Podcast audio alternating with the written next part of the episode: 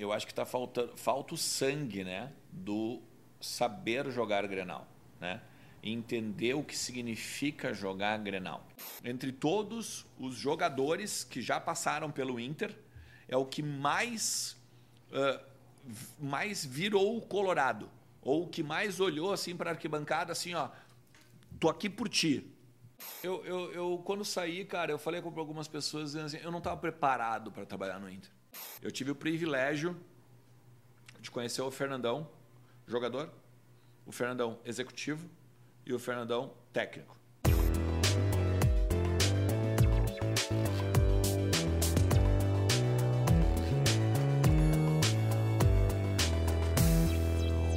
O Olhos Papo está no ar, sejam todos muito bem-vindos a mais uma edição do nosso podcast. E como eu costumo falar e repetir, vocês sabem bem, já reconhecem todo esse contexto no qual estamos inseridos. Estamos nesse magnífico Rocket Club, esse bar tão sensacional de São Leopoldo. Eu sempre cito o Paulinho Tserniak, que é um dos proprietários aqui, que no dia de folga dele, né, ele é obrigado a vir aqui abrir as portas do bar. Mas hoje ele não podia, ele mandou a mãe dele. Então, assim, mandou a mãe e o irmão. Olha a responsabilidade e o quanto também ele abraçou o nosso projeto, que nos deixa super felizes e deixa também a gente ainda naquela necessidade de solicitar para que vocês se inscrevam no nosso canal, deem like, porque vai fortalecer muito, vai indicar para o algoritmo que nosso conteúdo é relevante.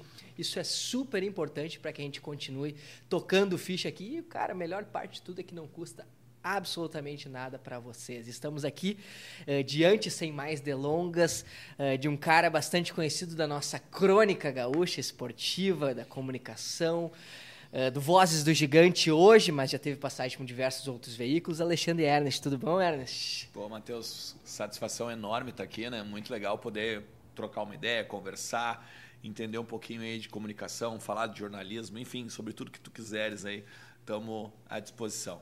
Perfeito. E se nós estamos aqui, eu sempre gosto de, de, de aproveitar essas deixas para isso, é graças aos apoiadores que nós temos. Né? Eu falo sempre aqui uh, sobre todos esses equipamentos que a gente tem aqui, é um trabalho. O Ernest chegou mais cedo aqui, estava fazendo uma live, ele viu nós fazendo toda a função, ele conhece já o Anderson Cabelo, nosso querido editor e diretor, ele gosta de todas essas incumbências e alcunhas. Guilherme Teco na produção, nosso querido Vitor aqui nos flashes, põe nos registros diferenciadíssimos, tudo graças à TP Global, esse nosso grande parceiro. E nós vamos migrando também para isso aqui, ó. O que, que é isso aqui que está aqui na nossa frente? Mais uma vez. Opa, está quente. A pedra está quente. Mais uma vez, uma pizzinha do nosso querido Galeto do Marquês. O convidado vem e escolhe. Dois dos sabores o Ernest escolheu. Ele deixou um é, ao meu critério. Esse aqui exatamente. foi o meu pedido que que tu, aqui. O que, que tu pegaste? O meu é o, é o, é o frango com bacon e cheddar? É, alguma, é isso? É um cheddar, é um é cheddar. Não? Carne com cheddar. Carne é, com cheddar. Tô, tô meio ruim de memória. O queijo é cheddar. É né? o cheddar, é. Eu, eu, peguei, eu peguei um filé Não, mas tem baconzinho, um, acho. E um, uma siciliana, né? É, isso é, aí. Tem, tem um, tem, tem um baconzinho, um bacon tá rolando um baconzinho. Nosso querido Galeto Marques, parceiraço nosso aqui, que sempre manda uma pizza saborosa. E as nossas reuniões, Ernest, a gente sempre faz lá, comendo um galetinho, uma costelinha de porco. Outro dia tu vai vir para almoçar com a gente Nossa, ali, tu vai ver que qualidade. é realmente diferenciado o nosso querido Galeto Marques. Obrigado, Kiko, nosso grande parceiro. E além de tudo, Aqui, ó, a cabelinho tá sempre na régua. Por quê? Porque nós temos a parceria com a La Máfia Barbearia Unidade de São Leopoldo. E o mais legal de tudo é que nossos patrocinadores, eles realmente estão muito próximos. Se tu atravessar a rua, tu tá na La Máfia. Você chegou a ver exatamente aqui na frente. A La Máfia Barbearia Unidade de São Leopoldo, o Elias, o Rave, grandes parceiros nossos. E o legal é que eles deram 15% de desconto para todo mundo que nos acompanha aqui. Então, quem vai na terça-feira e na quarta-feira ali tem 15% de desconto em qualquer um dos serviços. Quiser dali, eu ia dizer, se quiser passar ali para fazer Boa. a tua barba, tu, tu, pode ali, que eles vão te receber, vai ter um carinhoso é, né? atendimento, pode fazer tua barba, tua sobrancelha, Isso, dá para tu fazer exatamente. todo esse trabalho, com certeza vão te atender super bem. Na Lamafia Barbearia, unidade de São Leopoldo. E dado todo esse serviço, vamos passar efetivamente para o nosso papo. Ah, não, tem mais um recadinho campanha do agasalho. A gente sempre faz, todo ano a gente faz uma campanha do agasalho. Temos unidade para recolher aqui no Rocket, na La Máfia e também no Galeto do Marquês. Três, três, locações, três espaços. Sempre tem um moletomzinho, um calçado, uma calça, enfim, que não nos serve, uma cobertinha. E a gente está fazendo mais uma vez essa, essa campanha. E, cara, acho que é nada mais justo que a gente faça, retribua isso, né? A audiência que a gente tem conquistado aos pouquinhos, então a gente está super não, e, feliz. E, e, é doido, né? Esse negócio de, de de campanha do agasalho pelo seguinte, porque às vezes tu tem lá quatro, cinco, seis calças e tu só usa uhum. duas, né? Uhum. Tu usa que tu tá e uma meio que reserva. E as outras quatro ficam ali. Né? Então, pô, cara, não tem por que tu ter seis calças no, num armário e não dá para quem Exato. de repente precisa, né? E às vezes a gente precisa nos movimentos, né? Que nem eu me, me mudei com a, com a Excelentíssima recentemente. E aí tu vai, no primeiro momento, tu faz uma seleção, porque a gente foi para um apartamento menor, né? Eu morava numa casa. E aí tu faz uma seleção, tu leva lá, sei lá, 60% das tuas roupas e tu vê que na verdade tu nem usa todo esse 60%. Então a gente tem um exagero de coisa, então não custa o um momento pra gente fazer isso. Exatamente. E Ernest, me diz uma coisa, vou começar com uma coisa muito básica. Como é que tu tá feliz? Como é que anda a tua cabeça? Como é que anda a tua vida nesse momento? E isso pode ser uma, uma englobada geral, não só no que diz respeito ao teu trabalho. Pessoalmente, como é que tá o Ernest hoje? Cara, não, não tem como não estar tá feliz, né? Trabalho hoje com jornalismo esportivo num dos principais, talvez, segmentos de Inter, né? Principais, talvez, uh, veículos, vamos dizer, de Inter, né? Que é o Voz do Gigante. A gente está sempre entre os líderes de audiência nesse segmento, né? Segmento Inter. A gente só fala exclusivamente do internacional. Então a gente fica muito feliz sempre de estar muito próximo ali, uh, ou segundo ou terceiro, né? Ah, buscando, claro, quase sempre o Fabiano Baldasso, né, que hoje é um fenômeno, né, mas ao mesmo tempo na frente da Gaúcha, na frente da Bandeirantes, na frente de, uh, vamos dizer, veículos tradicionais, né, como chamam. Porque como, como a gente, mesmo fazendo jornalismo e a gente é voltado para o internacional, a gente tem mais aquele, vamos dizer, a pecha de identificado, né, jornalista identificado. Na verdade, na verdade, a gente é jornalista, né? Mas a gente concorre, o legal assim, é um veículo independente. É algo que não só nós fazemos com o suor, né, da calva, né, e tal, mas uh, totalmente uh, tirado não só do nosso bolso, mas de tudo que acontece, uh, por exemplo, de notícia, de produção, é tudo a nossa equipe, né? a equipe do Voz do Gigante, que obviamente nem se compara, por exemplo, ao tamanho de uma RBS, ao tamanho de uma Bandeirantes e tal. Mas é muito bacana a gente estar, tá, uh, às vezes, na frente, às vezes igual. Né? Mostra que a gente está bem, mostra que o público nos aceita, mostra que a gente tem uma verdade, né? porque o, o jornalismo ele trabalha com isso também, né? A verdade, né? E não só a verdade daquilo que tu fala, mas a verdade também daquilo que tu transmite, né? Então acho muito legal esse sentido. Cara, na questão pessoal não tem como não estar tá bem. Eu também eu, eu, eu tenho uma pessoa do meu lado que se chama Natália Carvalho, que é uma pessoa incrível, né? Me apoia profissionalmente, me apoia como pessoa, me apoia psicologicamente às vezes também, Importante. porque esse mundo é tenso, cara, esse mundo de rede social, esse mundo, né, que de internet é muito muito tenso. Muito belicoso, uh, eu gosto de usar essa palavra porque é, ele é um, ele é explosivo, né? É, exatamente. Então não tem assim, minha família, tô perto da minha família, né? Eu passei um tempo em Montreal também, tal, fiquei longe da minha mãe, longe dos meus irmãos. Hoje, para não dizer que eu não tô 100%, é porque meu filho está indo em Montreal, né, e tal. Uh, a gente se vê uma vez por ano, um pouquinho e tal, mas quando a gente se vê, claro que a gente aproveita. Né? Mas daria para dizer assim, 99,9% sim, feliz, completo. E agora passando né, para a parte clubística, que talvez tenha sido o ingrediente que trouxe muita gente a acompanhar essa nossa troca de ideia. Como tem sido acompanhar esse segundo ano de gestão da, da, né, da, da atual legislatura? Terceiro, na verdade, né? Terceiro ano, terceiro ano, terceiro ano. Como tem sido acompanhar, a gente a gente estava conversando até no carro, estava vindo para cá com o cabelo, também trabalha em Porto Alegre.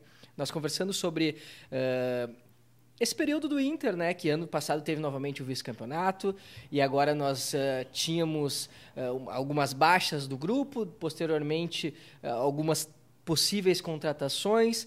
O Inter teve um vice-campeonato ano passado, aí acaba caindo prematuramente novo agora contra o América, teve uma situação contra, com o Globo e Melgar no ano passado. Como tu tem enxergado esse horizonte? Eu me lembro, a, gente, eu, a entrevista com o Colar eh, foi na semana do jogo contra o Melgar que ele gravou conosco. E aí ele falou ainda assim, cara, se desenha o Inter ser campeão da Sul-Americana, porque tinha realmente um contexto favorável, uhum. e aí pode ser de mudança de, de parâmetro, aquela coisa de que, ah, aquele, se o, o Edenilson tivesse um passo atrás. Mas como é que tem sido a, o teu sentimento enquanto torcedor sobre a situação? Tu também tem, tem tido poucas forças, digamos assim, para torcer. Eu vejo muita gente muito desestabilizada com as derrotas recentes. É que, é que, na verdade, assim, né, cara, como a gente trabalha com isso, não tem muito momento para desestabilizar, né? Não tem como desestabilizar como torcedor, porque, por exemplo, o Inter foi eliminado para o América Mineiro, no, no outro dia eu já estava no ar, com live. Eu fui dormir 4 horas da manhã, sabe? Eu estava podre de cansado. Uma maratona que a gente fez 9 horas de live, sabe? Bicho pegou, mas não tinha como tá pé da vida e, digamos, ah, não quero saber de Inter, não quero saber de nada, né? Porque eu, eu trabalho com isso. Então não tem muito como fazer nesse sentido. Mas o que eu enxergo, assim, é que é, essa, essa gestão, ela paga também um, um pato, vamos dizer assim, entre aspas, de um, uma, uma ruptura de modelo de gestão, né? Por exemplo, Antes era um movimento intergrande, né? que é lá Marcelo Medeiros, daí Giovanni Luigi, Fernando Carvalho, Vitório Pífero e tal. Vem de um modelo de grupo político, né? de uma hegemonia muito grande, que ficou 20 anos no poder, basicamente. Então, é uma galera nova que muitas vezes chamam de neófitos, né? vamos dizer assim, e não no sentido depreciativo, mas no sentido de que são pessoas que têm que aprender com a bola, com o acerto, com o erro, né? É, é hoje o Inter está num tamanho muito grande para poder errar, né? Tu pega, por exemplo, o, o, primeiro ano do Fernando Carvalho em 2012, ele quase caiu em 2002, ele quase caiu para a segunda divisão. Depois, quatro anos, ele vai para Yokohama e ganha o mundo. Então, assim, eu não, claro, não tenho a pretensão de dizer que o, que o Alessandro Barcelos vai para um mundial de clubes daqui um ano, dois anos. Não é, não é essa a questão e nem essa, não é nem essa a comparação. O que eu quero dizer é que o Inter está sofrendo por um modelo que existiu até determinado momento e agora é um outro modelo que estão tentando implementar que até a, o presente dia, vamos dizer assim, é, não tá... colheu muitos frutos. Né? 6 de junho de 2023, é bom a gente grafar né, a não data específica. Não colheu muitos frutos. Né? Porque, por exemplo, ah, o vice o vice brasileiro do Abel era também do Marcelo Medeiros uhum. e tal, né? Uhum. O vice brasileiro agora do Mano, beleza. Uh, historicamente maravilhoso para o Inter, né? Porque é, é, o maior número, de, maior número de pontos conquistados na história dos pontos corridos pelo Internacional. Uhum. Mas ao mesmo tempo ele nunca chegou muito perto do, do, do Palmeiras. Né? O Palmeiras estava muito lá na frente, estava né? muito consolidado como campeão brasileiro. Então, assim, é legal historicamente? É, é legal, mas aí tem eliminação para Vitória, eliminação para uh, Melgar, eliminação para o Globo, eliminação para o América Mineiro, eliminação para o Olímpia, sabe? Essas coisas assim que também faltam talvez uma, uma, uma malandragem, né? Porque o mata-mata, às vezes, tu vai para empatar, tu perde, né? Às vezes, quanto mais tu vai para ganhar um jogo, mais chance tu tem de ganhar, literalmente, né? Parece até redundância e até meio oh, é normal, né? Óbvio, né? Não, mas não é tão óbvio assim no futebol. Para algumas pessoas, para alguns treinadores, para alguns grupos, jogar recuado, esperar o cara e depois tentar decidir em casa. Tem a frase do guerreiro, né? Em casa nós decidimos, né? A gente, em casa a gente, em casa a gente decide. No final das contas, não, não decidiu, né? Então, acho que é uma série de coisas que eles têm que aprender ainda e, infelizmente, o aprendizado deles bate no, no torcedor, né? E isso a gente percebe diariamente, né? nas lives do Vozes, na rua, no que a gente anda no Beira Rio lá, bah, ô Ernest, pelo amor de Deus, ajuda não sei o quê, bah, ô Colar, né, na questão do Vozes, bah, fala com, fala com o Barcelos para contratar esse cara aqui, né? esse tipo de coisa, para tu ver como o torcedor está meio desesperado até, não só por títulos, mas também até tu vê por, por lideranças novas, por idolatrias, por uma série de questões aí que antigamente a gente tinha, né? Pô, imagina, Tinga, Sobes, Fernandão, Magrão, Guinha Azul, Bolívar, D'Alessandro, pô, eram inúmeros, né? Hoje tu pega o tu pega, por exemplo, o grupo do Inter, quem é postulante a ser um, um, um ídolo? Não tem, né? Não tem? Entende? Aí tu pega o Pedro Henrique, que é um cara que tem, por exemplo, uh, identificação, porque era colorado e tal, isso aquilo, gaúcho, isso aí. Aí o, pá, agora vai. Daí ele também te, deu uma decaída, né, e tal, de produção. Então, quando todos começam a decair de produção, tu começa a perceber, opa, só um pouquinho, alguma coisa está errada. Não pode ser só o jogador, né? Acho que é todo um contexto técnico, dirigente, contexto do clube, né? E aí as pessoas eu acho que têm que entender para onde vai o Inter. Sabe, Ernest, eu, eu, eu, eu, não lembro se eu já contei esse detalhe específico aqui, eu nunca escondo, sou colorado. E em 2003, eu tinha 12 para 13 anos, e o Inter tinha aquela possibilidade de voltar a disputar uma Libertadores depois de um longo período. E eu me lembro que o Nilmar e o Daniel Carvalho foram convocados para a seleção sub-20, né? E aí o último jogo do Brasileirão era contra o São Caetano no Anacleto Campanella. E aí meu pai falou assim, meu pai sempre foi um colorado assim, doente assim, de, não dormir se o Inter perde.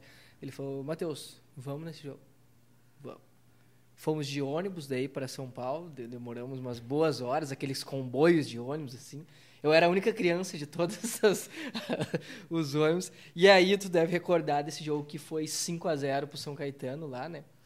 Uh, mas tudo isso para te dizer, eu sei que não é novidade, que a gente o Colorado, como torcedor de qualquer clube, de modo geral, sempre foi, foi acostumado a perder, a sofrer. Quem passou aquela década de 90 sofreu muito. Sim. Eu era criança, mas eu já via com os meus colegas de, de, de, aula, que a maioria era gremista, pelo contexto. Mas, por outro lado, mesmo nesses, nos piores momentos do Inter, e eu vejo que nos, mesmo nos piores momentos do Grêmio também, parece que tinha algumas válvulas de escape que acabavam segurando. Por exemplo, o Inter estava mal, não ganhava título, mas vinha um Grenal, ganhava um Grenal. Tinha uma imposição, pelo menos, de algum lado. Hoje o Inter não ganha título e parece que desaprendeu a jogar Grenal.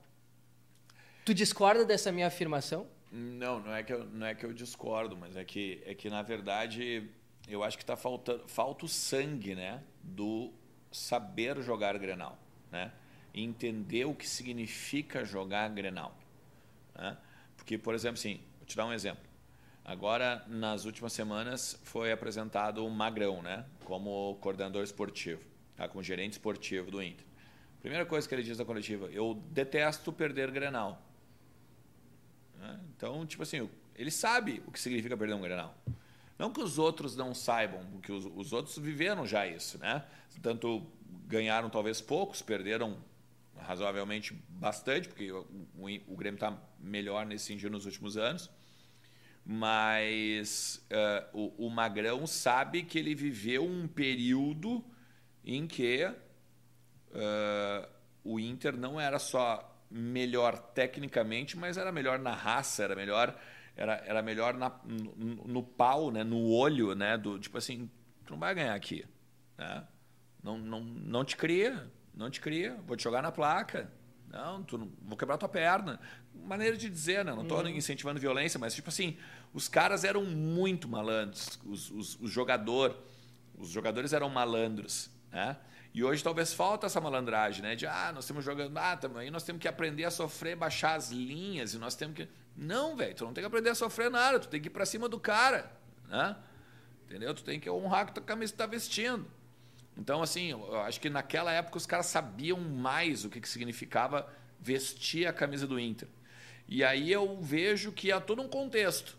Contexto de dirigente, né? De também chegar e mostrar a história do clube. Contexto de dirigente chegar assim, e aí, Magrão, vamos lá ou não vamos? Sabe?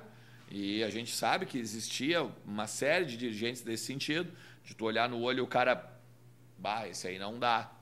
Esse aí não dá para enrolar, né? Então, assim, fica aquela coisa de contexto, de unidade. Né? Não é simplesmente botar uma camisa e jogar futebol. Não, é saber, bah, eu vou ser cobrado. Né?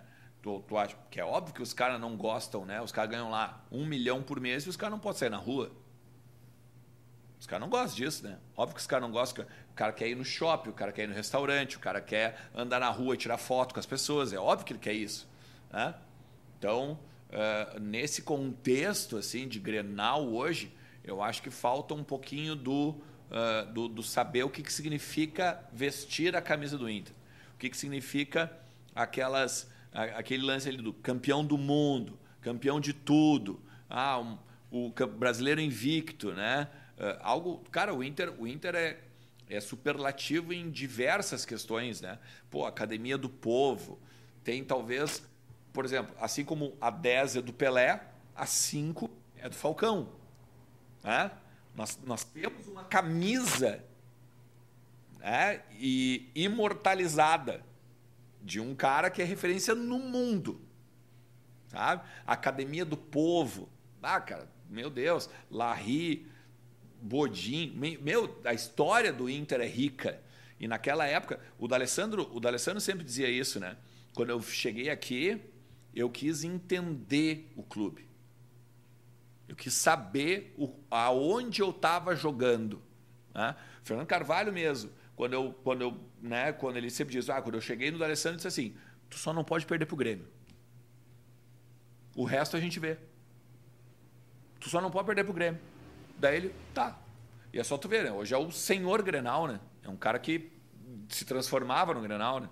Então, assim, é esse tipo de coisa que eu acho que falta para o Inter hoje, sabe? E o próprio Soares também, né? Foi uma, na, na entrevista dele de, de, apresentação, ele fala disso, que, que clássico ele, ele vence. Aquele, aquela, aquela máxima de sempre, isso. mas que, que o, que, o, torcedor gosta de ver, né? O cara que claro. se apresenta a falar isso. O cara, o cara que chama para si a responsabilidade, a responsabilidade, né?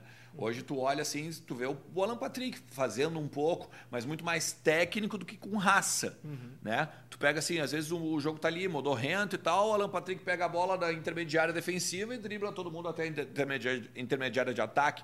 Tu, a gente até brinca, né? Às vezes na, na maratona do Vozes, tá aí, ó, Alan Patrick se emputeceu e tomou para si, né? Tipo assim, mas não tem ninguém para eu tabelar, tem problema, vou sozinho, né? uhum. né? E os outros? Não tem os outros, né? Então tem, claro, qualidade, tem essa questão também de, de jogador ainda que não, nem se compara né, à época dourada, né, ou à época, vamos dizer assim, grandiosa do Inter agora dos últimos anos, mas ao mesmo tempo tem esse negócio assim de saber o clube que veste né, a camiseta, entender o clube, conhecer o clube e uma série de outras questões. Né?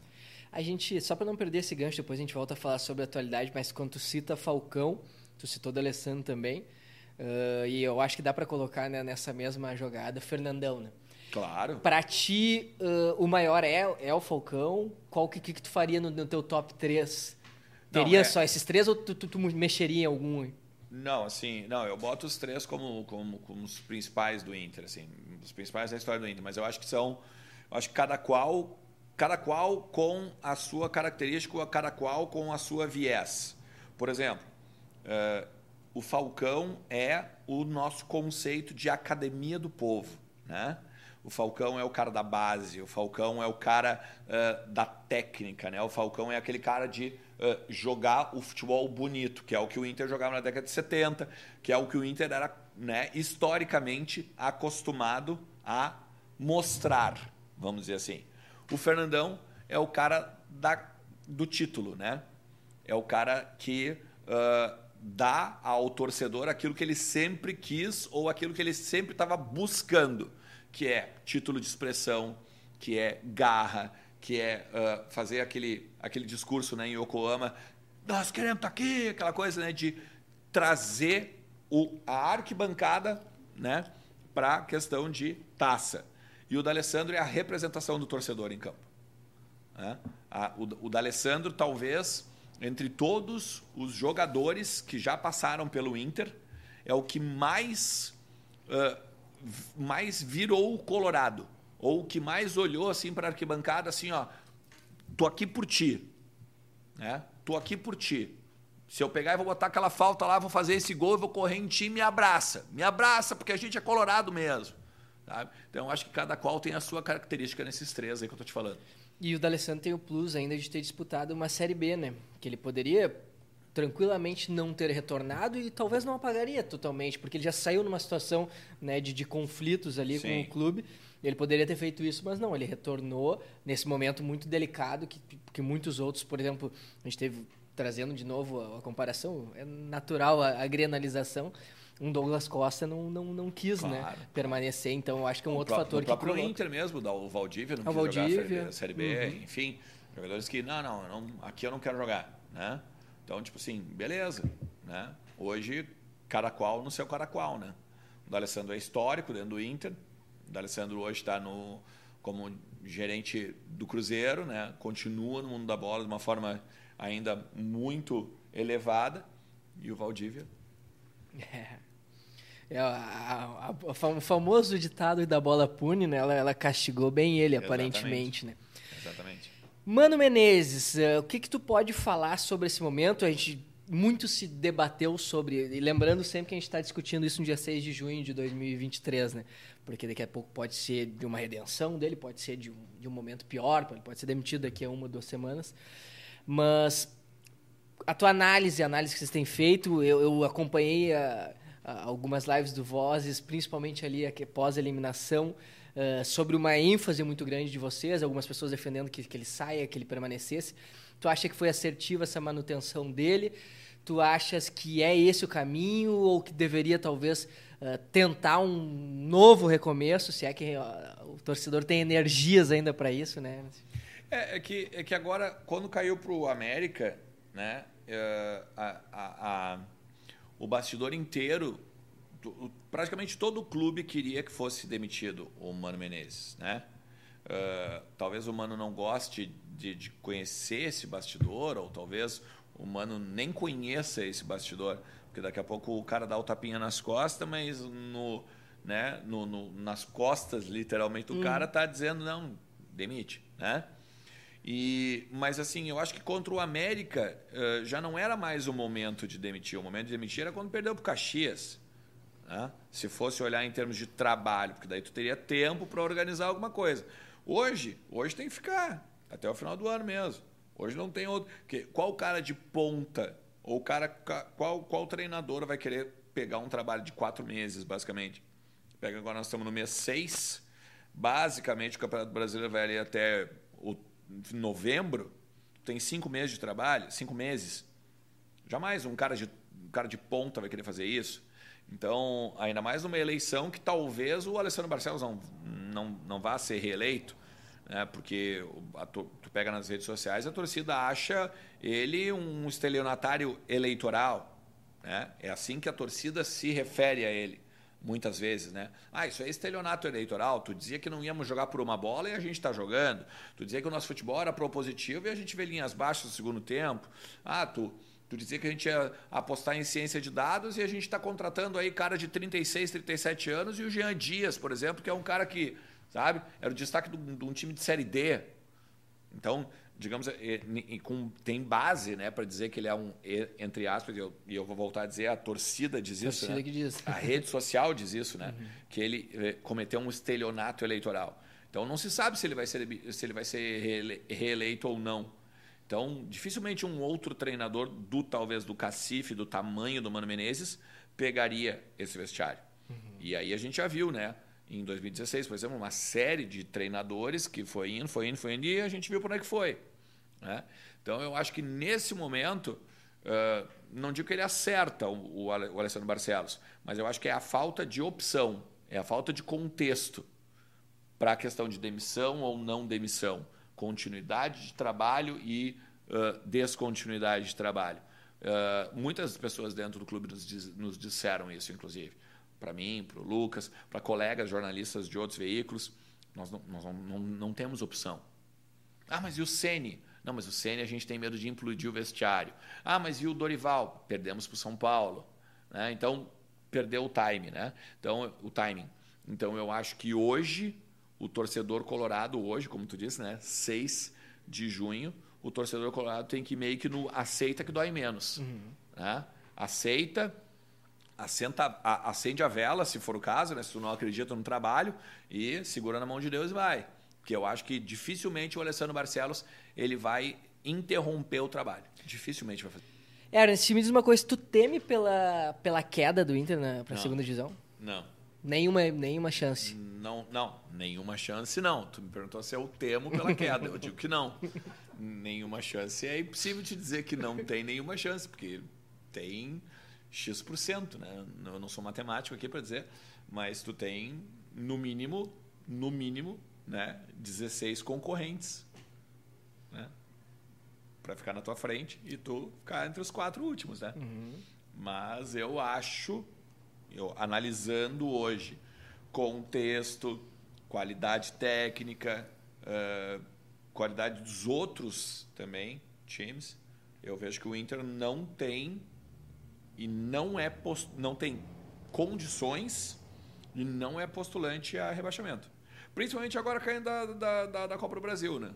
Que vai ter uma competição a menos, vai ter tempo para treinar, vai ter tempo para é, questão de preparo físico e tudo mais, né? Que nem no ano passado. Basicamente, o Inter começou a jogar quando não tinha mais competições, só o Campeonato Brasileiro. Mesma coisa. Então, eu, eu não temo pela segunda divisão. Ah, tem chance? Todo, tem, né? Até o, até o Botafogo, que hoje é líder do campeonato, daqui a pouco. Ó, pega 2016. O Inter era líder do é. campeonato. Então não adianta chegar. Ah, o cara ali tá alucinado. Não, não, não tô, né? O Inter em 2016 era líder do Campeonato Brasileiro. E caiu para a segunda divisão. Aconteceu. E vou, vou forçar de novo uma, uma grenalização, porque o Grêmio vem da segunda divisão, né?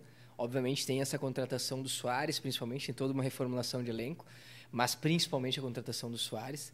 Uh, tá muito acima, tu crê que o Grêmio tá muito acima do Inter hoje? Se tivesse que colocar, ou tu acha que o Inter tem condições de render mais e inclusive terminar, por exemplo, um Campeonato Brasileiro à frente do Grêmio? Não, é que é que assim, eu acho que o, o, o grande negócio, eu acho que é a qualidade do grupo, né? Por exemplo, uh, o Tyson saiu o Edenilson, saiu Patrick saiu, David saiu, né? Uh, o pessoal que está nos assistindo daqui a pouco vai dizer, não, mas esses tinham que sair. Concordo. A questão é a reposição, né? A questão é que tu não pode perder, tu, tu não pode perder o Tyson e repor com o Jean Dias, né? Tu não pode perder o Edenilson e substituir com o Gabriel Barros, que sequer joga. E assim vai, né? Porque o, o time titular é o mesmo, basicamente, se tu for olhar de 2022. É praticamente o mesmo. Uhum. A única diferença é que, do nada, os caras tiveram uma crise técnica. Então, alguma coisa do vestiário tem. Ou alguma coisa de, sei lá, daqui a pouco da, da liga, como te gosto de ver. Eu não, eu, eu, não, eu, não, eu não, não, consigo, eu não consigo conceber que tu, tu, tu vai crer no imponderável. Eu creio em trabalho. Né? Uh, por exemplo, ah, por que, que o Vozes é líder de audiência? Porque a gente trabalha, né? Não tenho sorte. Eu não, eu não acendo uma vela e fico ali, né? ah, por favor, bota views, bota views. Não, né? Eu trabalho pra caramba. Mesma coisa que eu acho que no Inter, né? Então, assim, eu, eu, eu, enxergo que é, tudo vai depender do segundo semestre agora, né? Do que, que vai acontecer no segundo semestre. Pela Libertadores, porque isso também é uma coisa. Ah, o Grêmio tem a Copa do Brasil, o Inter tem a Libertadores. Né? Daqui a pouco vai ter um momento que ah, nós conseguimos beliscar essa Libertadores, né? Vamos, vamos, vamos dar um gás aqui e a gente só administra o brasileiro para não cair.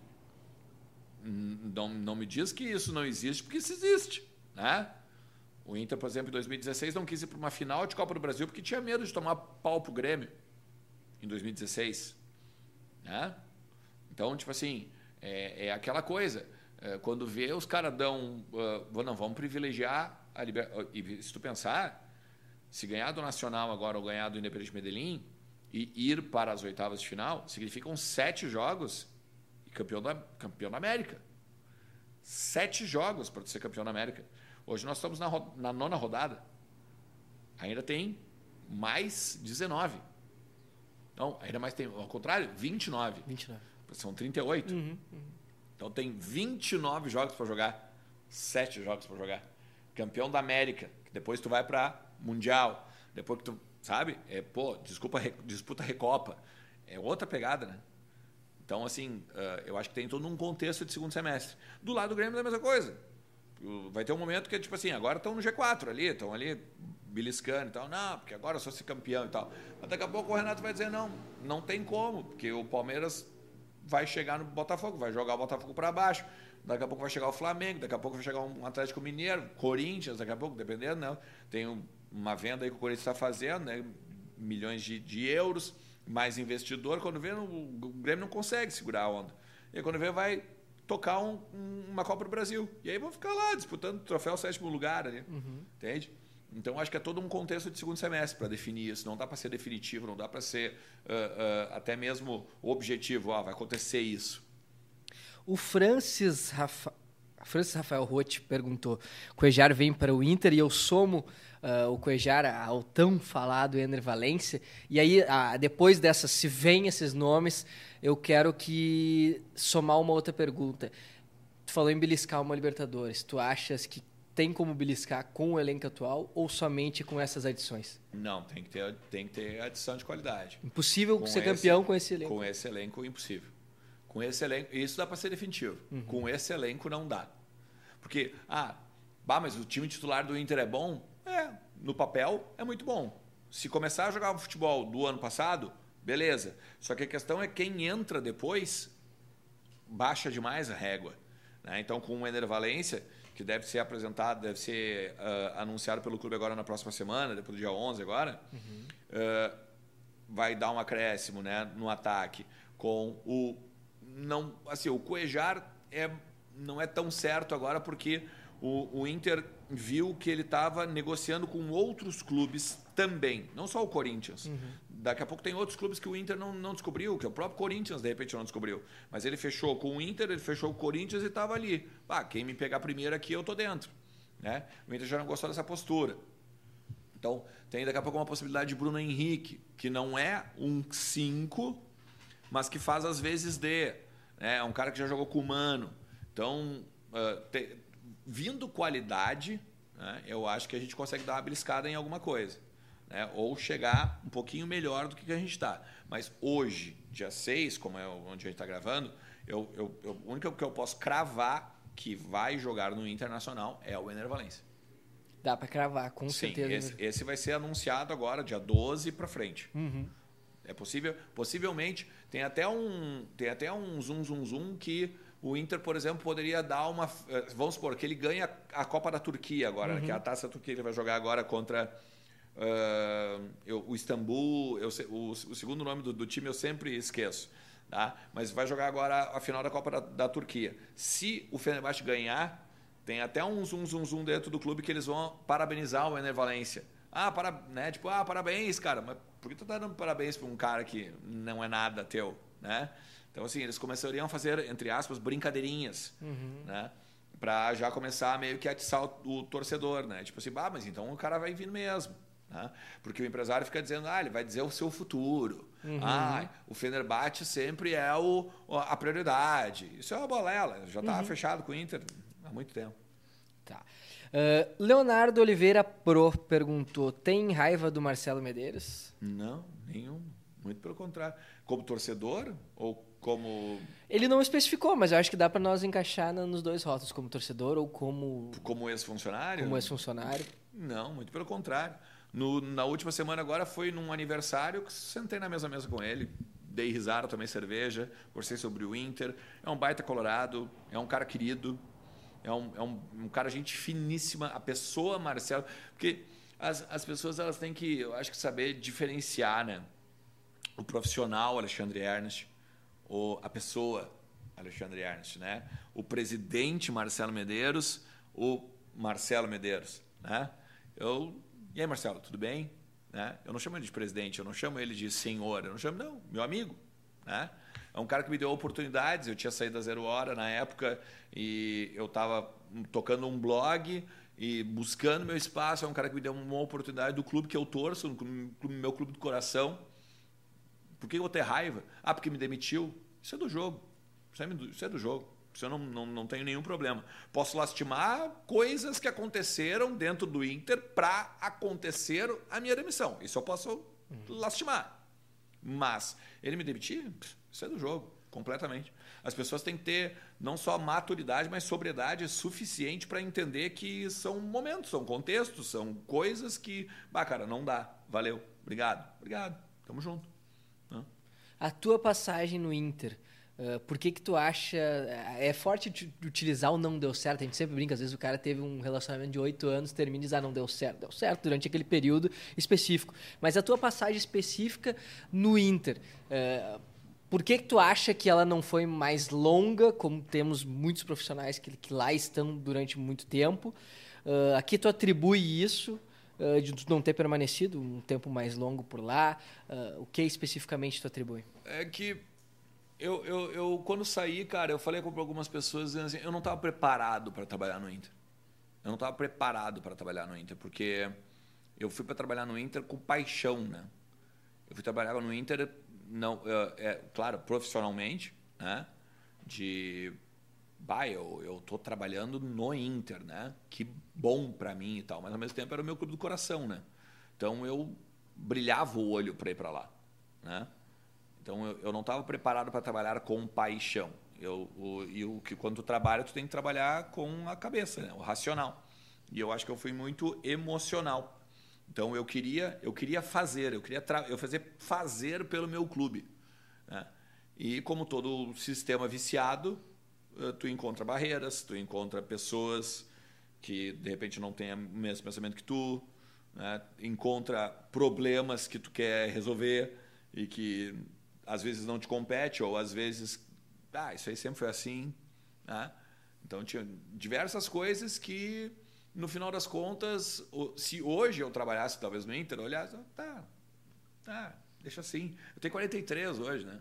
Então, quando eu trabalhei no Inter, eu tinha 38. Bah, que diferença. Não, é bastante. Cinco anos e tomando na cabeça durante cinco anos é, é, é bastante, sim.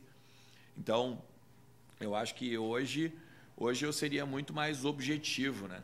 Eu fui muito, uh, vamos dizer assim, sangue doce, muito amigo de pessoas que talvez não mereciam a minha, a minha não só a amizade, mas a minha consideração, assim, tranquilamente.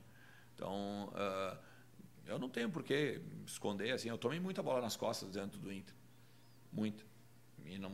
Clube de, no clube de, de, de dirigentes ou de colegas jogadores, de co colegas de trabalho? Colegas de trabalho, claro colegas de trabalho, colegas, colegas da mídia. Porque, por exemplo, assim, eu, eu na verdade, eu fui, eu fui convidado pelo Marcelo Medeiros uhum. para ser assessor da presidência. Uhum. Ele queria que eu fosse assessor dele. Uhum. E eu disse para ele que eu não, eu não tinha.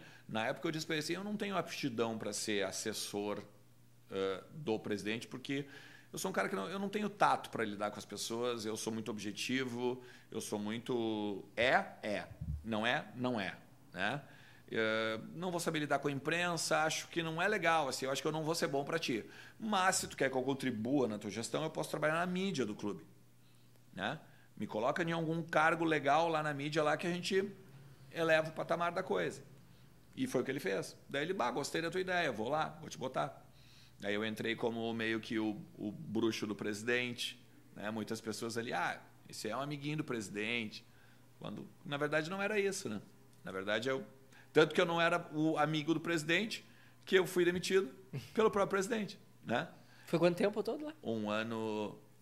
Um ano e quatro meses. Um ano e quatro meses, já fui. Eu fiquei curto. de janeiro de 2017 até a maio de 2018. Maio de 2018. E tu. A gente sabe o quanto é difícil hoje, principalmente. Eu, eu citei algumas passagens de, de, da minha adolescência. E antigamente tu, tu ia ali para o lado do portão 8 para esperar os jogadores saírem, eles iam até os carros deles, né? Era muito fácil de te aproximar, de pegar um, a época, autógrafo, né? Não tinha. E às vezes tu espiava se tinha um conselheiro, um colso, às vezes, para teu parceiro, ele te botava no corredor, tu ficava no corredor dos, dos vestiários ali, né? Era muito, muito fácil, tu sabia o carro de cada jogador. Eu me lembro de, de, de ver da época do. Ah, o Gavilã, acho da primeira passagem dele, ele tinha um Astra, ele tinha não sei o quê. Eu me lembro da gente, de a gente conhecer o carro dos jogadores, era muito mais fácil. Hoje, obviamente, é muito distante. Tu, no, no período que esteve ali, uh, também teve dificuldade de acessar esse vestiário como a imprensa tradicional tem? Ou ali dentro não, tu teve um relacionamento com jogadores, com atletas? Tu teve essa aproximação? É, é porque na, na época que eu, que eu trabalhava lá na mídia, é, o Inter, uh, era, o vestiário era muito fechado, né? Então, primeiro que eu nunca, nunca quis ter contato com os jogadores, né? Uh, mas eu batalhava para que os câmeras pudessem entrar no vestiário, que a gente pudesse mostrar bastidores, que a gente pudesse mostrar, por exemplo, que ganhamos um Grenal, né? O, o torcedor quer, quer, quer ver ali o D'Alessandro vibrando com os jogadores e tal, todo mundo abraçado, isso aquilo. Mas eu, eu nunca quis uh, uh, esse tipo de relação com o jogador, né? Eu, eu sempre brincava assim e o cabelo, o cabelo não me deixa mentir, né? eu sempre dizia assim, uh, eu não tô aqui para ter amigo, né? Tô aqui para trabalhar. Eu não, tô aqui para fazer amizade. Né? Eu tô aqui para mostrar o Inter, tô aqui para fazer a mídia do Inter ser uma das melhores do Brasil. Isso eu falei para Marcelo Medeiros, inclusive. Né? Eu disse assim: é, se me botar na mídia lá, certamente a gente vai virar uma das melhores mídias do Brasil, mas me dando autonomia para trabalhar, né? E essa, essa, por exemplo, é, é, a única, é a única lástima que eu tenho. Assim, se eu lastimo muito que o que me, o que me disseram em um determinado momento não foi feito na prática, né? O que me disseram assim, não, beleza, eu vou te botar lá dentro, lá e aí tu coordena, tu faz e acontece, não sei o quê. Quando no fim das contas, né, não foi o que aconteceu. Tu não teve o espaço para colocar em prática o teu trabalho? Não, é, não. Eu nunca fui a, a última palavra, né? Até o, o, o fato do YouTube, né? Todo mundo pega e bota nas minhas costas é, o, o, o YouTube do Inter ter sido derrubado, né? Ter, o Inter ter perdido o YouTube, isso aí. Não, não tem nada a ver com isso. Nada a ver com isso. Tem uma empresa chamada One RPM, que era a quem coordenava o, o YouTube do Inter, que deixou o YouTube cair. Eram, eram vídeos de 2010 para trás, em que eu jamais tive qualquer ingerência. Né? Mas eu era conhecido, eu era mais conhecido. Eu, eu era o cara que eles, de uma forma, de certa forma, a chefia da época queria eliminar, porque teoricamente eu queria trabalhar, né? Então, tipo assim. Eles acharam esse motivo para te demitir? Sim, aproveitaram, aproveitaram de um momento eh, de vamos dizer de instabilidade para, vamos aproveitar, porque por exemplo assim, eu era um cara que eu ficava muito inquieto. Que por exemplo, nós tínhamos shows no Beira-Rio, show era quinta. Segunda-feira nós não, não trabalhávamos mais. E eu ficava assim, como assim a gente não vai trabalhar? Não, não pode entrar na mídia, porque a mídia era do lado de onde, por exemplo, ficava camarim de, uhum. de produção e tal. E eu dizia, não, mas só um pouquinho, a gente tem salas na administração lá vazias, né? Vamos pegar tudo para lá e vamos trabalhar, né? Não, não, mas não é assim que funciona e tal. A gente né, vai organizar as coisas aqui e tal. E aí todo mundo ficava fazendo home office, né? E aí quando via lá os, os colegas postando stories, tomando chimarrão na beira do Guaíba, e eu ficava possesso, né? Eu queria trabalhar. E óbvio que isso cria inimizades, né? É claro, claro que isso cria contendas. E eu não estou falando nada que é mentira. Eu, tipo, assim, tu tá dizendo, tem o Anderson Cabelo aí, né? Ele não deixou mentir. Ele não deixou mentir. Diversas vezes queria fazer coisas que não podia fazer. Ou diversas coisas, por exemplo, sim, eu, eu organizava todo um final de semana, por exemplo, para a gente pegar e transmitir um jogo no domingo, né? O, o gerente da mídia estava em Florianópolis desde quinta-feira e chegava no domingo lá e desmontava tudo e fazia do jeito dele. Era óbvio que eu não ia aceitar isso, né? Estou trabalhando desde, sei lá, até 8 horas da noite, organizando cabo, organizando logística, uma, série de coisas. É óbvio que isso vai criar problemas, né? E o Clayton Laux, nosso grande parceiro, perguntou qual foram as três maiores decepções que ele teve com o Inter e as três maiores alegrias. Decepções? Decepções foi conhecer os bastidores do Inter. a primeira delas. Top one, vamos do, do primeiro para a terceira. É. Uh, isso isso no, no, geral, né? A, a, a maior decepção é cair para a segunda divisão, né? Óbvio. Né? Mas uh, a minha maior decepção é cair para a segunda divisão, então, conhecer os bastidores do Inter, né? E aí a decepção que eu tenho com o Inter é comigo mesmo, né? De ter sido uh, talvez otário o suficiente para trabalhar com paixão, como eu te falei, né? Em vez de ser objetivo como eu sempre sou. Hoje, hoje no Voz do Gigante eu sou extremamente objetivo, né? E no jornalismo como um geral, né? Sou extremamente objetivo. É para fazer isso aqui, vamos fazer isso aqui. É para fazer isso aqui, isso aqui. Tá, ô meu, é assim, é assim, sabe? É, é, é tudo. E, e, a gente se dá bem, eu e o Lucas, justamente porque o, porque o Lucas também é assim. Né? O workaholic, como eu, ele até fala, ele usa esse termo, né? Pra, pra ele menciona no, no, na participação dele aqui. Uhum. É, a gente está sempre assim, ó. Né? Tá sempre 220. E tá aí, meu, tu não fez isso aí, tá, mas tu não fez isso aqui. Em nenhum momento tem mimimi, em nenhum momento tem assim, tipo, é, levar pro pessoal, muito pelo contrário, né? O objetivo. Fez? Não, tá e aí, por que não fez? Né? aquela cobrança de vestiário. Cobrança de vestiário, cobrança de vestiário campeão, vamos dizer, que eu já vi, né? O, o Magrão falando, Fernandão falando, uh, Yarley falando, né? Então, eu acho que são as três decepções. As maiores alegrias que eu tive com o Inter, é, o, o, é, aí eu vou dizer que é o privilégio né, que eu tive com o Inter. Eu tive o privilégio de conhecer o Fernandão, jogador, o Fernandão executivo e o Fernandão técnico. Tá? E aqui é um privilégio, que eu vou botar os três, e são as três alegrias que eu tenho como, como torcedor, como, como, enfim, como envolto com o Inter. Né? Eu, eu, graças a Deus, eu tive a oportunidade de conhecer o ser humano, Fernandão. Né? Ele não é só um ídolo, ele não é só um cara que levantou uma taça, a maior de todas que o Inter já, já levantou. Não, é um cara que Uh, quando eu comecei no esporte, eu liguei para ele despretensiosamente, dizendo: Oi, tu não me conhece, eu preciso fazer uma matéria e eu não tenho matéria nenhuma e eu queria te entrevistar. E o pessoal da Zero Hora, na época, que era uma galera, vamos dizer, mais é, rodada, tava todo mundo rindo, achando que eu não ia conseguir. E ele chegou e disse assim: Vem, eu tô no Beira Rio, chega aqui. E eu fui, fiz uma matéria, primeira matéria que eu fiz na, no esporte a zero hora foi com o Fernandão, né? Sabe? Eu já tinha entrevistado ele como, como jogador, claro, eu, uhum. sabia quem eu era, mas, eu, mas eu, na época não era do esporte, eu era cara esporádico, assim, que. Geral. De, de geral uhum, e tal, uhum. que de vez em quando fazia esporte e tal. E eu lembro direitinho que quando, quando eu terminei a matéria com ele, daí ele disse, pô, legal, eu, eu lembro de ti e tal, né? Isso aquilo. E aí ele, ele disse assim, tu, tu tem que saber onde é que tu quer chegar, né? Tá começando, né? Tu disseste para mim. É, mas tu tem que saber onde é que tu quer chegar. Onde tu quer chegar? O que que tu quer fazer? Quem tu quer ser? Sabe? Bah, cara, eu me arrepio até hoje, assim, lembrando esse tipo de coisa. E eu até gravei um vídeo pro Vozes, né? Quando deu o aniversário da morte dele, eu, eu brinquei assim no vídeo, né? Eu disse assim, eu não sei se eu cheguei, Fernandão mas eu estou tentando a cada dia. Né? Pelo seguinte, é, é, coisas assim de tá chegando, por exemplo, o treino é 10 horas da manhã e eu estava chegando 8 para cobrir, e aí do nada ele passa com a, com a, caminhonete dele e olha assim, o que tu está fazendo? Né? O que tu está fazendo aqui? Ele como executivo.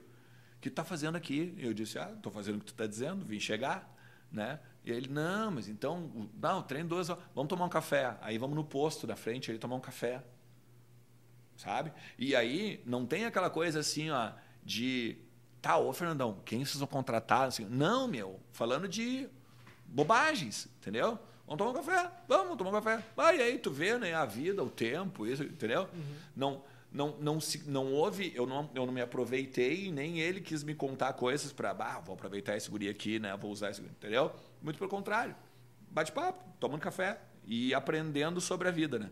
Então, eu, esse é o privilégio, eu acho que eu tenho, de conhecer o ídolo que talvez nem todo mundo teve a oportunidade. Tu já falou antes aqui sobre o fato de que tu aprendeu a lidar, porque teve um cara aqui, o Daniel Underline, falou, falo nada, já fui xingado. Uh, hoje tu lida melhor com, com esse hate de internet, é, a gente sabe que te acompanha, que tu, tu é um cara mais explosivo, e em alguns momentos deve, deve ser delicado, assim, né? Tu ter que... Eu já fui, sabe, Matheus, já fui explosivo, assim. É, hoje eu brinco, né? De vez em quando eu, de vez em quando eu, eu mando mensagem, de vez em quando eu mando print, por exemplo, Vou lá e posto um negócio, daí um cara vai lá e me ofende, né? Ou fala alguma coisa. Daí eu pego o print e às vezes por isso que eu digo que a minha, minha namorada às vezes ela é meio psicóloga assim, né? Porque aí eu pego o print e mando para ela com a resposta que eu gostaria de dar pro cara, né? E mando para ela e ela morre de rir, né? Ela morre de rir e ainda brincar, que bom que não é mais este Ernest, né? Não sei o quê. Acho que hoje eu sou mais calmo, mais tranquilo acho que acho que eu entendo mais o jogo, né, como um todo. Né? Por exemplo, o, o, o torcedor ele quer descontar em alguém, né? Ele quer descontar em alguém. Então, tipo assim, se hoje se hoje eu sou o filho da puta que ele quer que, que eu seja, beleza, eu sou, entendeu? Amanhã eu vou ser o cara parceiro dele, né? É tipo assim, a gente já foi jogar futebol, eu Colar, um dia, estamos chegando no lugar e, o, e tinha um cara falando com o Colar E, bah, ô Ernest, dá uma olhada para ver se tu não, não me bloqueou também e tal, porque, bah, eu acho que em algum momento eu já me passei com vocês, e aí vocês me bloquearam, não sei o quê, sabe? Então, esse tipo de coisa. E uma outra idiotice que eu acho, assim, que. que... E tu desbloqueia daí, às vezes, já, já rolou isso aí? É que, na verdade, eu não bloqueio, sabe? Ah, eu, hoje, hoje eu já criei, hoje eu, eu silencio, né? Uhum. Eu tenho uma frase no meu Twitter, eu tenho, agora não é mais a, eh, a, minha, a minha frase, meu tweet, meu tweet fixado, mas eu tinha uma frase que era assim: o botão silenciar é tal qual o palhaço num picadeiro sem a plateia para aplaudir. Né? Então, tipo assim, se o cara tá falando mal de mim, eu só silencio o cara e deu. Né? Aí eu, um, um, vamos dizer, o, o, cara que quer continuar me, me, me ah, porque não aguenta o rojão, né? não sei o quê, não sabe brincar no décimo play. Não, cara, muito pelo contrário, eu não quero ler bobagem, entendeu? Eu não, eu não sou obrigado a ler bobagem. Não, eu só não quero ler bobagem, eu não, não, não, não, faz diferença para mim o que tu tá dizendo que não tá. Eu posso aprender com uma galera, e já aprendi com uma galera.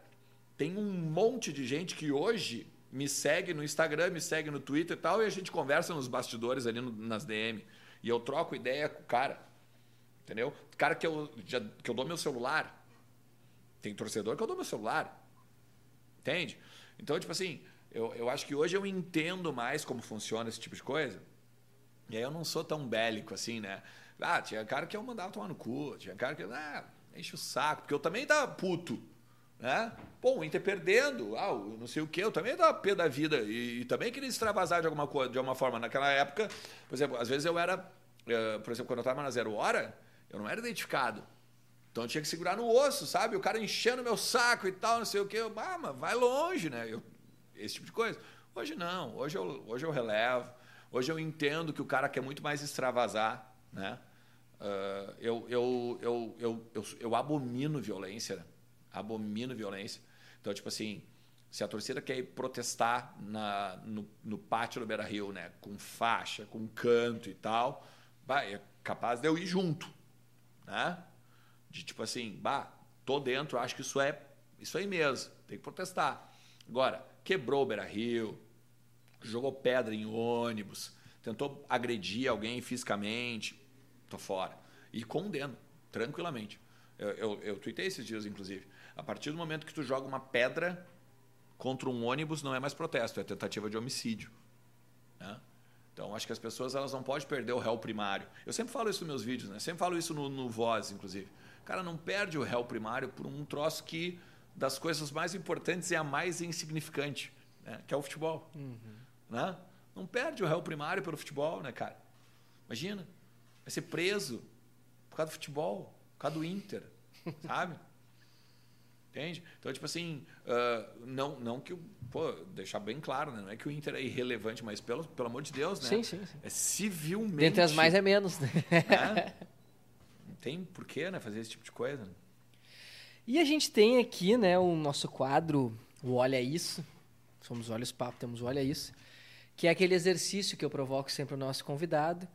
Uh, a falar sobre uma espécie, às vezes essa palavra é meio pesada, não quero que tu tenha essa pretensão, mas se tiver, tudo bem também. Uh, qual o legado, a espécie de, de, de, lembrança ou a imagem, mas não aquela coisa de rótulo, assim, que tu quer deixar com quem passou uh, por ti quando tu passar dessa para uma melhor? Eu sei que está distante isso acontecer, tá? Para ficar bem claro, para te ficar bem tranquilo. Mas tu sabe que não, cara. Tu sabe que, é, veja bem, eu lido muito bem com a morte. É, tu lida bem.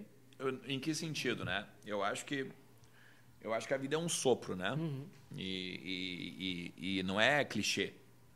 Né? Uh, eu estava conversando com a minha, minha, namorada esses dias mesmo.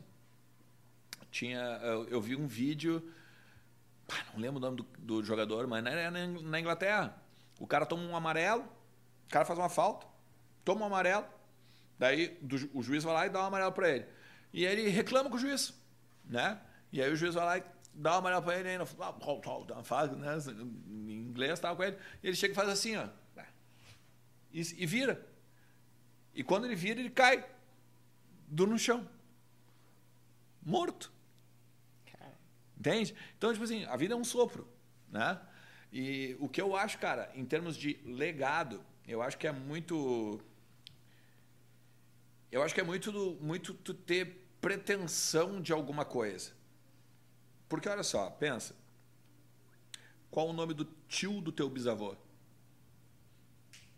Qual o nome do teu bisavô? Meu bisavô, a minha bisavó, vó Alicira, faleceu há pouco mais de 100 anos.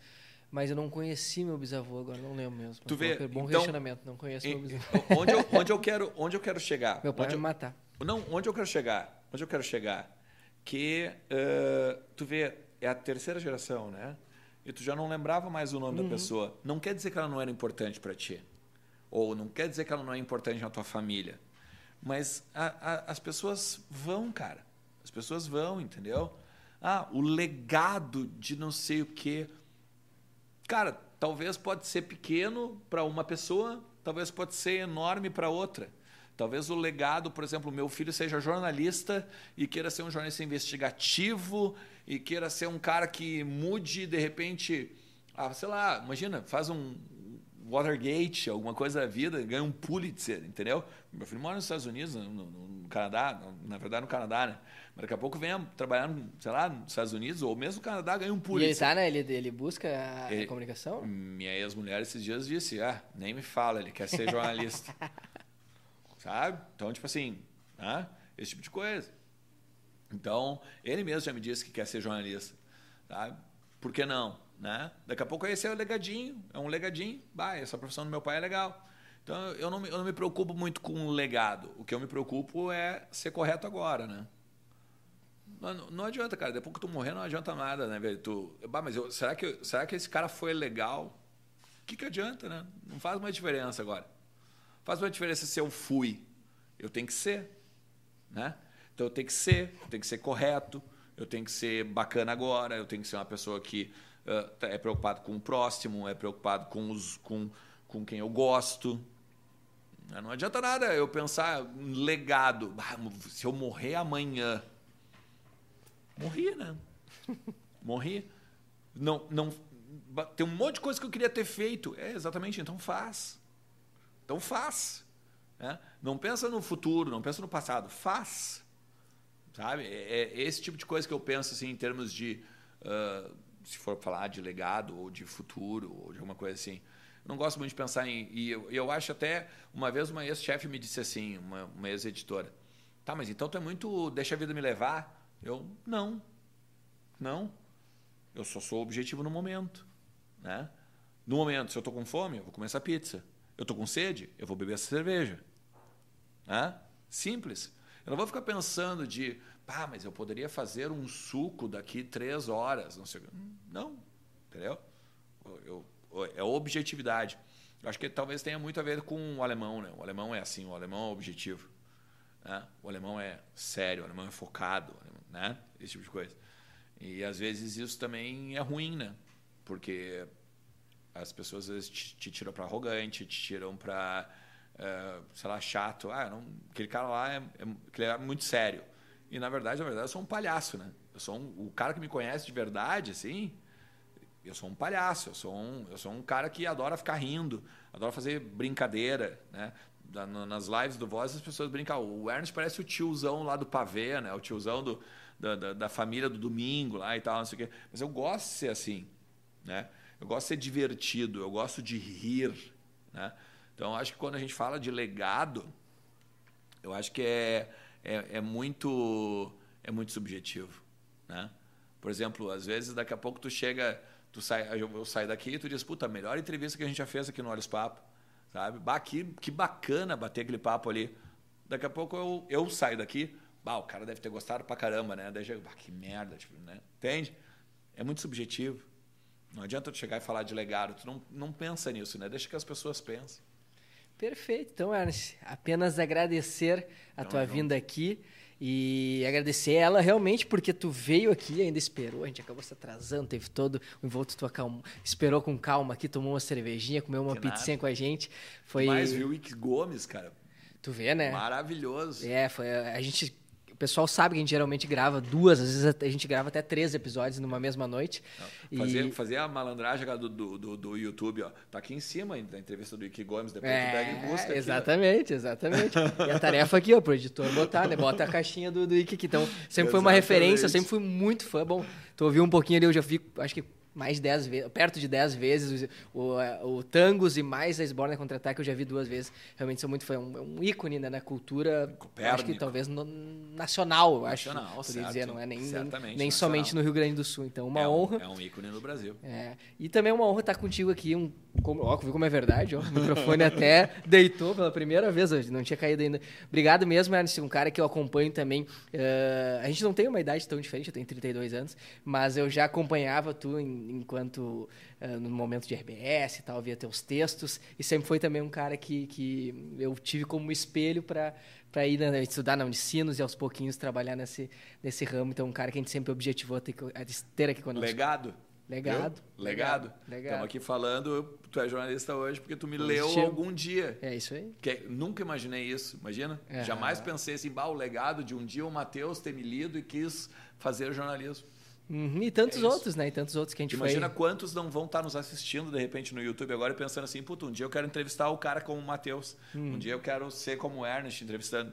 Não tem como é, saber. E, e às vezes é isso, né? Tem um cara que. E eu sempre cito ele, assim, a gente conversa de vira e mexe na DM ali que já falou que assistiu alguns episódios, ele estava em depressão e aí aquilo ali foi acalmou ele, foi um afago. Ele deu uma maratonada em alguns episódios, acabou gostando do conteúdo e acabou ficando. A gente não tem um grande público ainda, mas ao mesmo tempo a gente, bana, esses dias a gente completou mais de 500 mil views na nossa somatória. Pra gente é uma grande vitória. A gente surge de uma cena totalmente independente, fora da bolha de Porto Alegre. Eu nunca trabalhei num grande veículo, né? Então é um desafio um pouquinho maior, mas eu acho que aos pouquinhos a gente está conquistando nosso espaço. A gente tem, né? Mas e, tu é quer ver, eu, eu sei que a gente já está é, encerrando e tal, mas tu quer ver que loucura esse negócio que tu falou ali né, da, da depressão.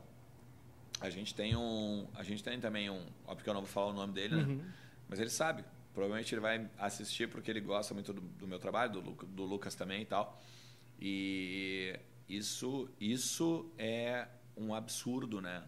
Uh, quando tu fala assim, ah, qual o teu legado, né? Qual não sei o que, isso aqui. É... O cara chegou e me disse assim, bah, na pandemia não tinha jogo do Inter e a, o Inter é a minha vida, né? E eu tive uma depressão muito séria, eu fiquei mal e tal, isso e aquilo. Eu quase né, uhum. fiz bobagem e tal. E aí ele diz assim: e o Vozes me salvou. Tipo, aí tu quer falar de legado? Não precisa, né? Não precisa falar de legado. Né? Tá posto. Tá ali, né? Não morri ainda. E tá lá já o legado, entendeu? Tem uma pessoa que se agarrou no meu trabalho, né, para se manter viva, né, ou para manter o amor pelo Inter vivo e usou do meu trabalho, do colar, né, do ambiente. Isso não tem preço, cara. Isso não tem preço. Nada paga. Nada paga. E, e o cara, ele não não falou nenhuma vez, nem duas, falou várias. Sabe? Participa às vezes de lives exclusivas, assim, chora na live. Está fazendo uma pergunta, de repente, para o Yarley, porque está fazendo uma pergunta sobre o Inter, o cara se emociona. Né? Tô vivo aqui. Legado. Foda, foda. Alexandre Ernest, então, só agradecer, obrigado. Tamo estar aqui para a mão, obrigado mesmo por ter trocado essa ideia. E não vou deixar de, de dar um abraço, Guilherme Graça, meu amigo, com certeza está olhando, porque ele é muito fã do Voz Gigante, assinante, acompanha todo o conteúdo de vocês. Teu do Colar, ele sempre manda mensagem, manda DM do conteúdo de vocês, é um cara muito fã, um grande colorado. Ele, o irmão dele, o Lourenço, o pai dele, o seu Carlos, todos eles sócios aqueles desde sempre da carteirinha vermelha, que vão absolutamente todos os jogos. Então tenho certeza que ele assistiu um dos meus melhores amigos, então também dedicado a ele esse, essa tua participação, ele que é grande fã do Voz Gigante. E também agradecer, obviamente, a todos vocês que estiveram até aqui. Eu repito aquela coisa de sempre. veio até aqui, não tem desculpa, né? Te inscreve, porque é o, o, nosso combustível, para além, obviamente, dessas histórias que se entrelaçam às nossas, esse combustível uh, em números que diz para o algoritmo que o nosso conteúdo é relevante. Então, te inscreve para continuar com essas parcerias, para continuar a gente provando para o Galeto do Marquês, que traz essa pizza saborosa para nós, para a TP Global, que fornece essa gama de, de, de, maquinário, digamos assim, que tem um valor. Grande alto. abraço para o Javier. Né? É, o Javier. Grande abraço. Exato. Que viria hoje, acabou não, não, não dando, mas já veio, já esteve conosco aqui em algumas gravações, um grande parceiro nosso, né? Parceiro também que eu conheci através do cabelo aqui, agradecer o Javier, a TP, e agradecer também a La Máfia Barbearia, exatamente aqui na frente, a unidade de São Leopoldo, que tem aquele, lembrando que tem aqueles 15% nas terças e nas quartas-feiras para deixar, e dá, quer deixar assim, ó, aquele bem lisinho, passar o shave, como eles chamam, para ficar no, no ponto, tem ali com eles também.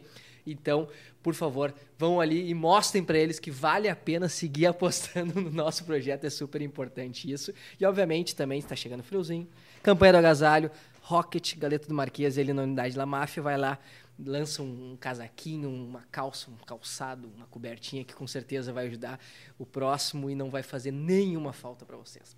Vocês sabem, toda segunda a partir das 20 horas, não precisa ouvir esse horário, mas sabe que tem conteúdo novo. Então, quem é fã fervoroso, pode ativar o sininho que vai ter um vídeo novo na próxima semana. Até lá, tchau, tchau.